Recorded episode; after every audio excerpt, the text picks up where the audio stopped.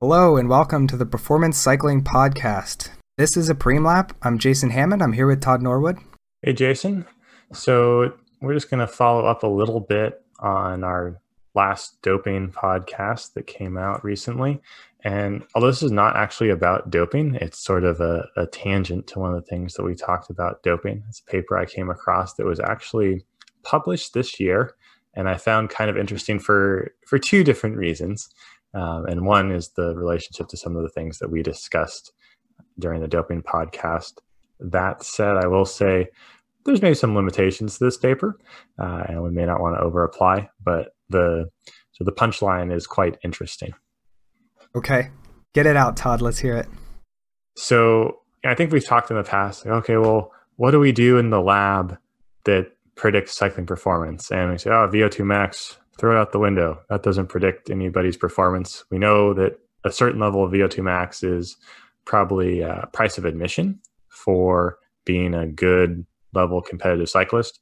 But just because your VO2 max is higher than the next racer does not mean that you are going to beat them every single time you line up.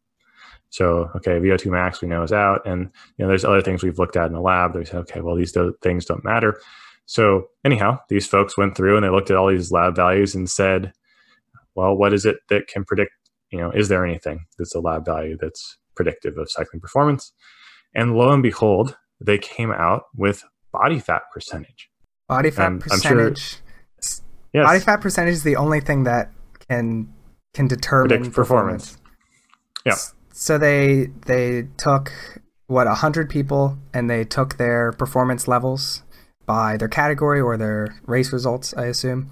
And then they they got a bunch of other information about them and the only thing that correlated with their performance was their body fat percentage. Yes, and so I wish I could tell you it was 100, it wasn't quite. And so yes, they looked at other things. They looked at their VO2 max, they looked at peak power output in a, a stage sort of a test. Uh, they looked at other physiologic parameters and body fat percentage was the one that stuck out. So now here's a couple limitations in terms of the study. They only actually looked at 29 competitive individuals, and they were all competing at either the national or international level. So you can feel pretty good about that being a, at least a semi robust result. Now, I think one of the limiters is is not going to probably be predictive for your elite level cyclists, your senior class cyclists, because these are mostly cyclists either in the junior or U23 age group. Uh, the mean age of the population was 18 and a half, and the standard deviation was two and a quarter years.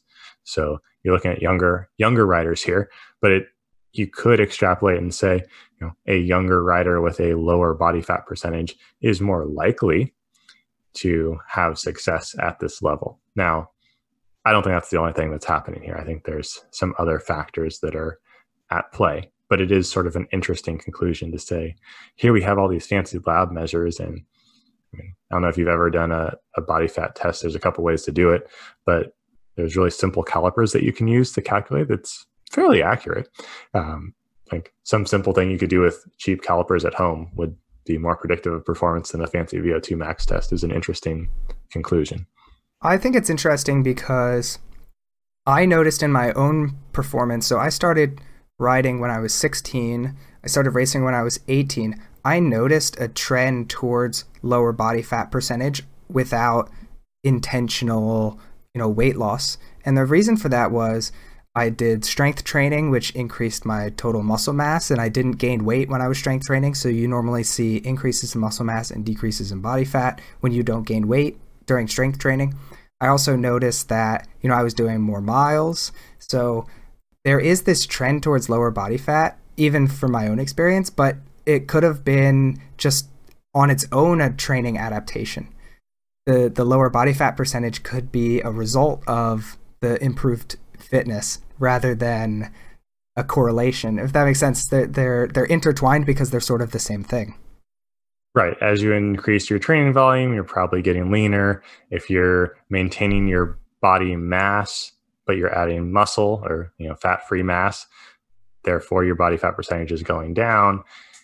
There's a lot of things that are happening there that are reflected in body fat percentage They're not just purely a number. And I think if you, you know, go to the extreme end of the scale, one of the interesting things they talked about is like males in particular can have very, very low percentages of body fat without um, documented negative health effects. But you, you and I both know that just being really, really lean is not going to make you win bike races. There's more to it than that. There has to be an aerobic system that supports that and you know other pieces of the puzzle that happen there. So I think to your point, what they're seeing in the study is that yes, the riders who have low fat mass are very fit, and the low fat mass is probably the result of the fitness, not the thing that's driving the fitness. And so, what other um, what other values did they test, if if you have that available? Yeah, so they looked at um, body mass, they looked at VO2 max, they looked at uh, peak power output per body mass, so watts per kilogram, and then peak power output at watts per kilogram against free fat mass. Hmm. That's interesting. I, I, was wondering if they did um, like hematocrit or any any blood markers either. No, they're just looking more at like lab physiologic lab values versus okay. purely like blood draws or anything like that. Yeah, I guess two points that I have on this is we all know the story of Mark Cavendish. Um, and specifically, British cycling had a really aggressive recruitment program in the early 2000s for new cyclists, and they made them all do a.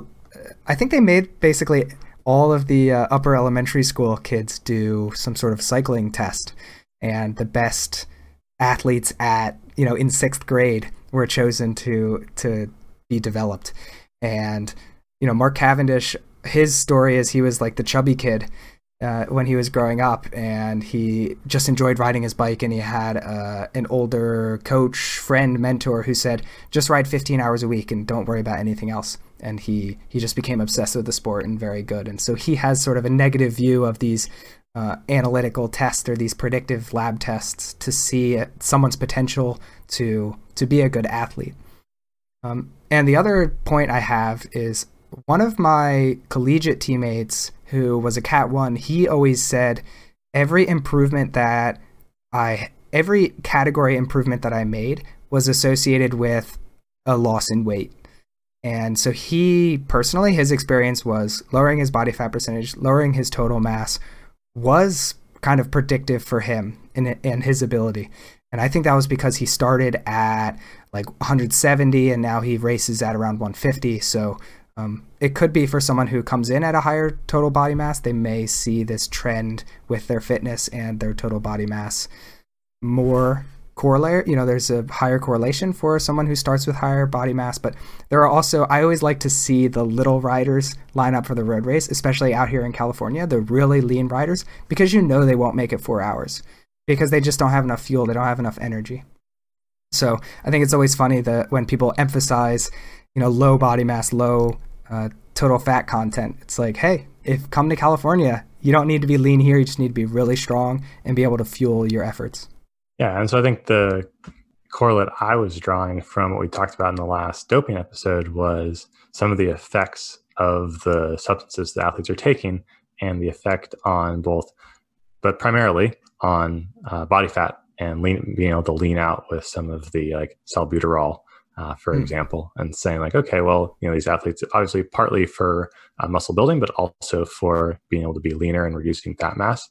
And okay, well, here's potentially some evidence here, again, with the limitations we've touched on before, that may kind of support and align with that that approach and that thought process of why why am I taking this thing? Oh, to reduce fat mass.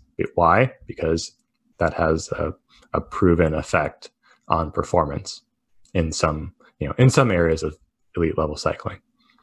And then the area that we should be careful with is you know these drugs are dangerous, and so making sure that they are used safely. Uh, although some of them are not WADA approved or USADA approved, but the other point is you probably don't need the drugs to get to a pretty good body fat percentage either. Um, it's only these Tour de France riders who are getting very, very, very lean who um, are willing to make these sacrifices to to get there. So yeah, I, I do think body mass has some effect, but do it safely and do it carefully, and make sure you see the bigger picture of of being strong and lean is uh, is valuable if you want to be fast. Yeah, I think there's a lot a lot more going on in terms of your fitness than just a number when you go to measure your body fat. However, you decide to do that, whether it's calipers or something fancy like a DEXA. Yep. So uh, that's all we have for the Prime Lap today. Get out there and go ride your bike.